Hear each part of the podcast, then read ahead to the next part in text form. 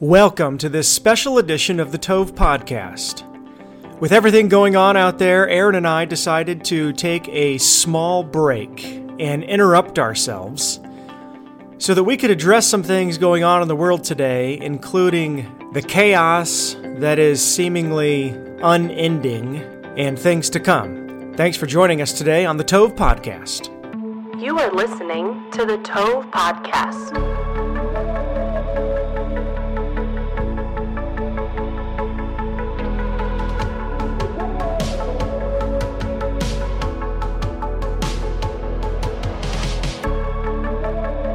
Well, there's a lot going on out there today. As you're well aware, if you pay any attention to the news at all, between the biggest slide downward in the stock market since 2008, to the spread of a virus that we don't seem to have a cure for, to constant wars in the Middle East and elsewhere around the globe, when I think about what's going on today, the general term is chaos. And the chaos doesn't seem to have an ending point, at least not right now. And so it is appropriate to talk about something that, in my opinion, is not talked about enough. And when it is talked about, it is often in a non biblical, unhelpful way. We'll talk about just how much of the Bible prophecy entails in just a moment. But first, I want to back up a second. Why study prophecy in a biblical way? Doesn't it just lead us to division? Doesn't it just lead to craziness? Unfortunately, that's what a lot of people believe is that if they really start to study prophecy, they're going to end up looking like that guy. Or they're going to end up taking a position that only brings about division. But that need not be the case. In fact, I know a lot of people who hold very strongly to certain positions, but the key is is that they hold to those positions gracefully. And so I want to tell you first and foremost that it is possible to study prophecy and a host of other subjects and yet still remain sane and yet still remain thoroughly biblical and still place love of the brethren, love of others above everything else. Why study prophecy from the Bible? First, Dr. Mark Hitchcock points out that there are about a thousand prophecies in the Bible. So, reason number one why we might want to study prophecy is because it is a huge part of the scriptures. About a thousand prophecies are listed in Scripture. Now, about half of those have already been fulfilled. 50% approximately of prophecies have been fulfilled, and they have been fulfilled down to the minutest detail. In other words, if the Bible made a prediction about a certain place or a certain person or an exact time, and those prophecies have been fulfilled, it was fulfilled in detail exactly as the Bible said it would. Now, with this kind of track record of 100% accuracy for the first 500 prophecies that have been fulfilled, we can confidently believe that the remaining 500 prophecies will also come to pass just as the Bible states they will. In fact, if we were conducting a scientific experiment and we found that every single time we did something, the exact same result was produced 100% of the time. We could stop the scientific experiment and say, What's the point in continuing? We have done this 100 times. We've done this 250 times. And the result has been the same 100% of the same result. That is the case with biblical prophecy thus far. We can be confident that the 500 remaining prophecies will be fulfilled just like the other half have already been. Now, if you don't yet read the Bible, perhaps you're listening to the Tove podcast today for the first time, or you're listening in just to see what these crazy guys happen to teach about the Bible, this will hopefully, this should hopefully pique your interest about what I'm telling you here that holy cow, that many prophecies are in the Bible and half of them have been fulfilled to the minutest detail. Boy, maybe I should check this book out. Maybe there really is something to it. Now, this this tells me at least that the Bible's content is not man-made. What are the chances of me or anybody else in history writing down 500 specific things about people, places, and time. And then 500 come true. I don't know what the statistics are, but they're astronomical. Therefore, the Bible's content cannot be man made. Rather, it, is, it has its origins outside of our own space time continuum. Again, that all comes from Dr. Mark Hitchcock. The Bible is not some kind of a book that just contains fairy tales. Fairy tales don't predict the future with 100% accuracy that often. Now, let's look at some other reasons why, as believers, we might want to study prophecy and not neglect it. First, of course, a major part of prophecy is the second coming of the Messiah, the return of Yeshua.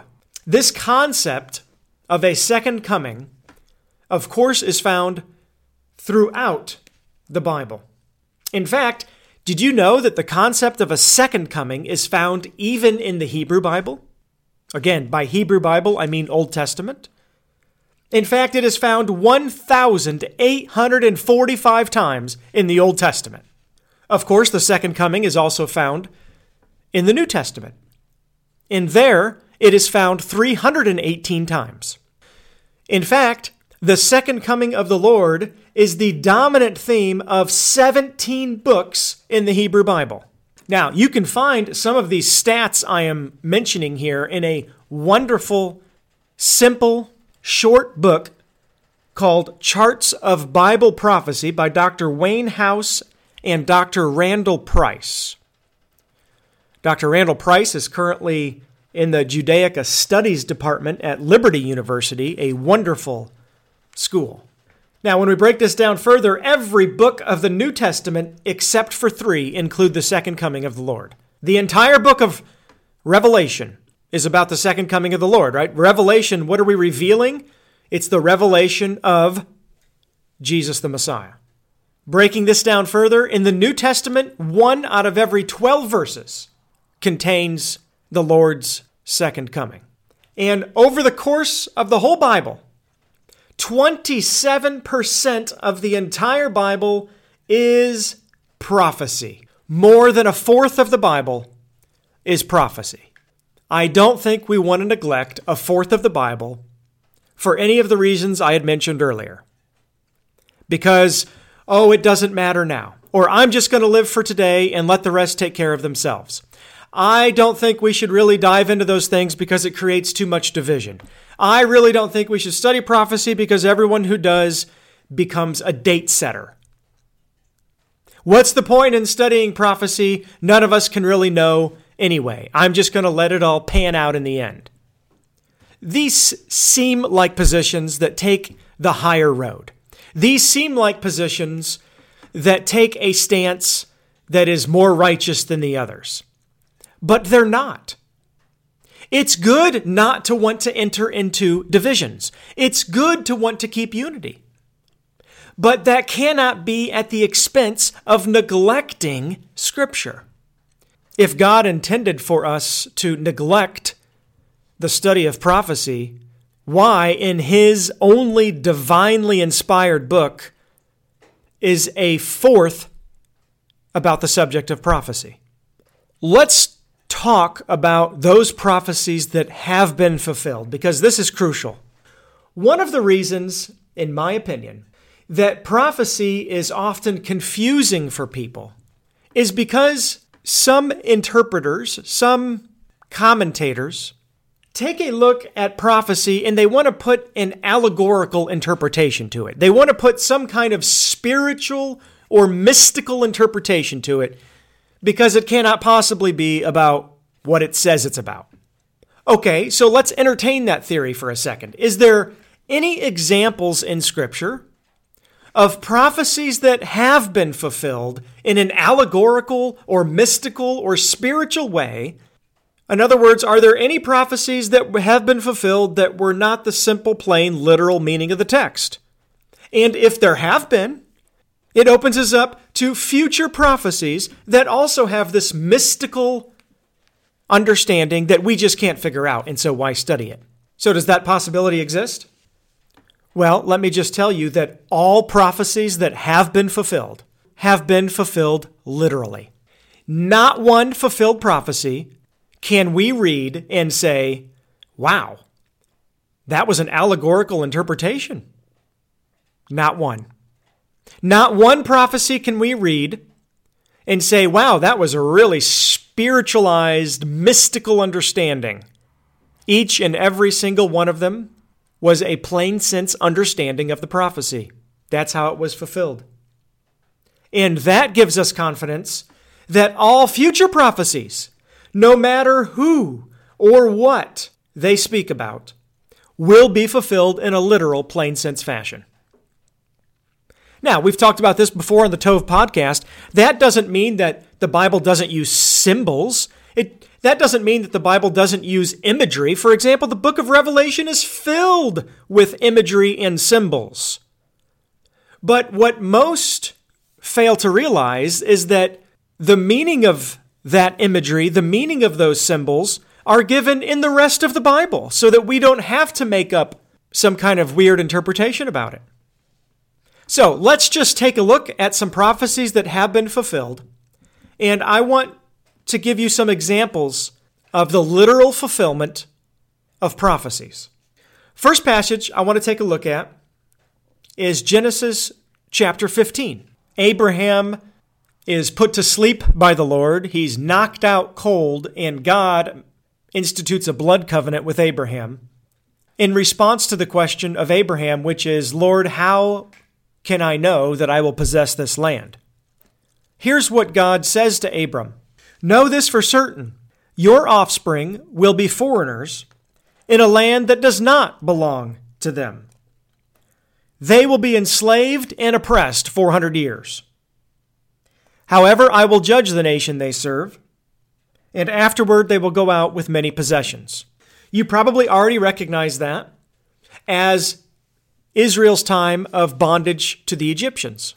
Now, I ask you, was that fulfilled in a literal way? Or can we look back and say, well, God didn't really enslave Abraham's people? They were promised a land. God was going to bless them, we read in Genesis chapter 12. Surely God can't mean that these people were going to go into actual physical bondage. Surely God can't mean 400 actual years.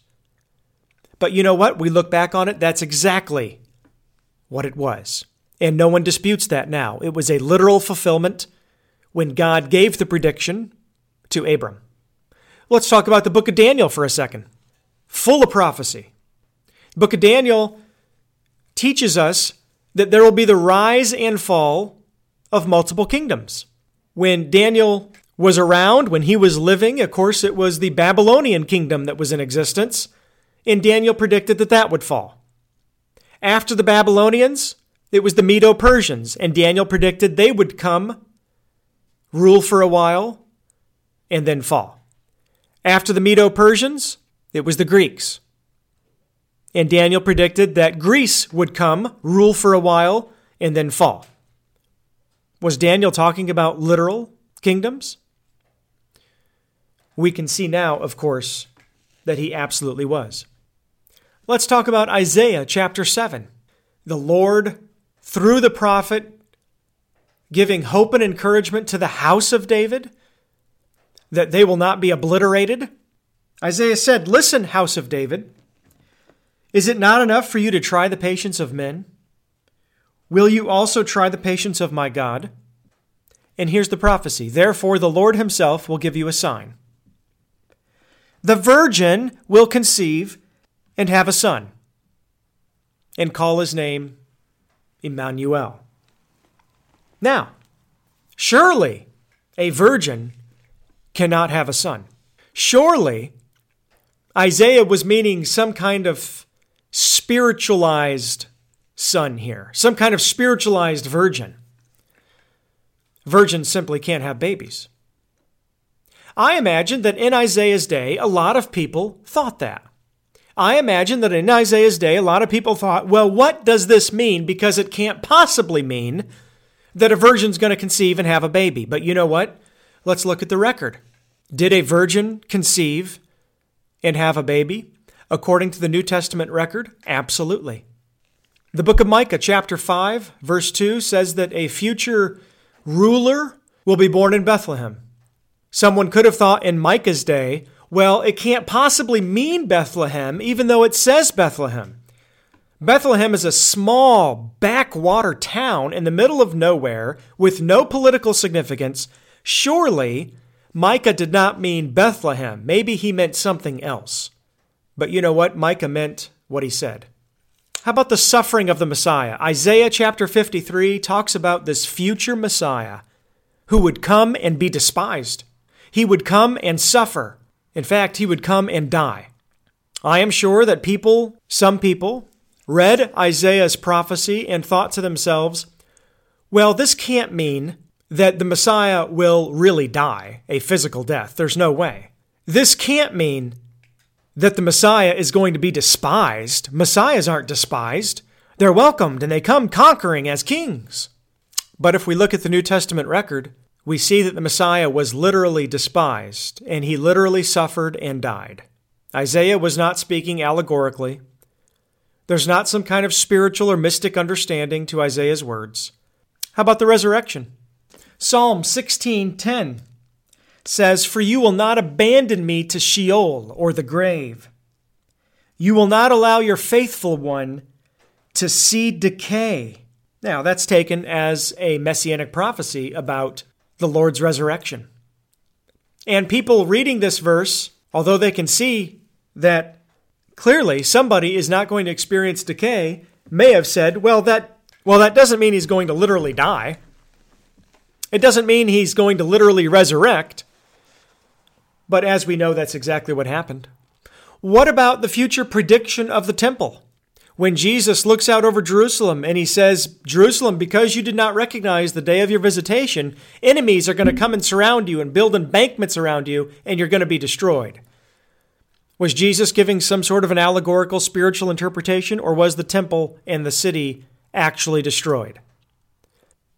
We could go through here and list scores of other examples of fulfilled prophecies and the fact that they were fulfilled in a literal, no nonsense fashion. It doesn't mean that the people back at that time understood everything about that prophecy.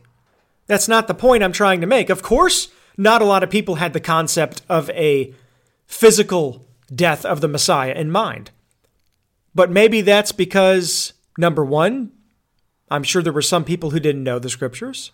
But maybe it's also because, number two, there were some people trying to spiritualize the scriptures, trying to say that it didn't mean what it clearly said. And there's a lot of grace for those folks. I'm not saying they're evil because of it. I'm saying here we are, thousands of years later, we have the hindsight of looking back on 500 fulfilled prophecies.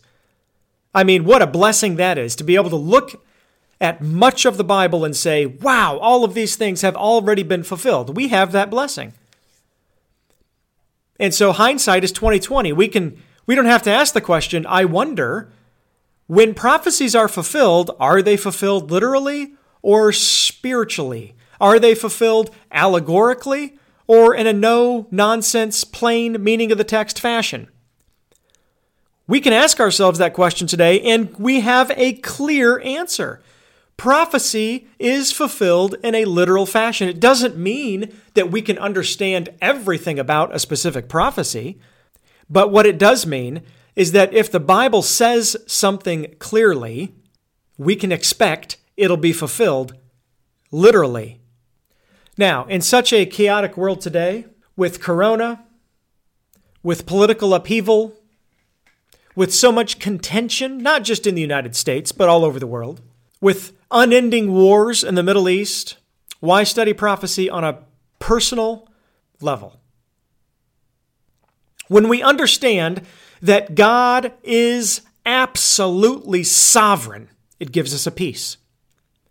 When we understand that God is leading the world somewhere and into a future that is better than what we're living in now, it gives us hope. Knowing what God is doing and where He is bringing us gives us a sense of greater stability. And in such a chaotic world, believers especially would do well to keep the future in mind, not focusing only on the immediate, rather focusing on the ultimate. And that's that God wins. God defeats evil. Justice is instituted. His kingdom, the Messianic kingdom, which we've talked about here on the Tove podcast before, will be inaugurated and established. That day is coming. And that provides us hope and peace and joy now. And we need those things. Those are fruits of the Spirit. As believers, we have a bright future ahead of us. And if we just get bogged down into the day to day, only focusing on what's going on the world right now, it can leave us hopeless. It can leave us confused and oftentimes feeling lost. Prophecy keeps us focused on God.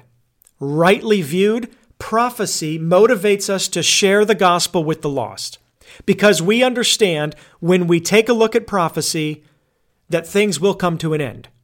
And hopefully, the love we have for our neighbors, our family, our coworkers, the love we have for them and the love we have for God motivates us to share the hope we have, to share the hope we have about the future.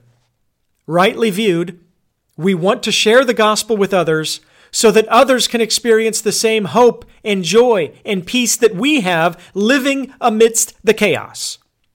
Some of you, no doubt, have enough chaos in your own personal lives without adding to it the chaos of the world. Well, perhaps you've been listening today and you'd like to learn more about what the Bible says about prophecy. You'd like to learn more from qualified Bible teachers in a setting that is not crazy. I'd like to tell you about a prophecy conference we're having in a few months. On May 15th and 16th, a Friday evening and a Saturday morning into the early afternoon, we'll be having a conference at Village Church in Dyer, Indiana, which is just south of Chicago. I'm excited to announce that our Friday evening main speaker will be Dr. Michael Rydelnik, head of the Jewish Studies Department at Moody Bible Institute and the host of Open Line on Moody Radio. On May 16th, Saturday morning, we're going to have a lot of different breakout sessions about topics such as the tribulation period and other exciting events coming in our future. May 15th and 16th at Village Church in Dyer, Indiana. Lord, I thank you that you are sovereign. I thank you that you give us a bright picture of the future in your word. Help us, Lord, to live with the fruit of the Spirit the love, the joy, the peace, the patience, the kindness, the goodness, the faithfulness, the gentleness, and the self control that your Spirit offers. Help us to live with those fruits amidst the chaos. Amen.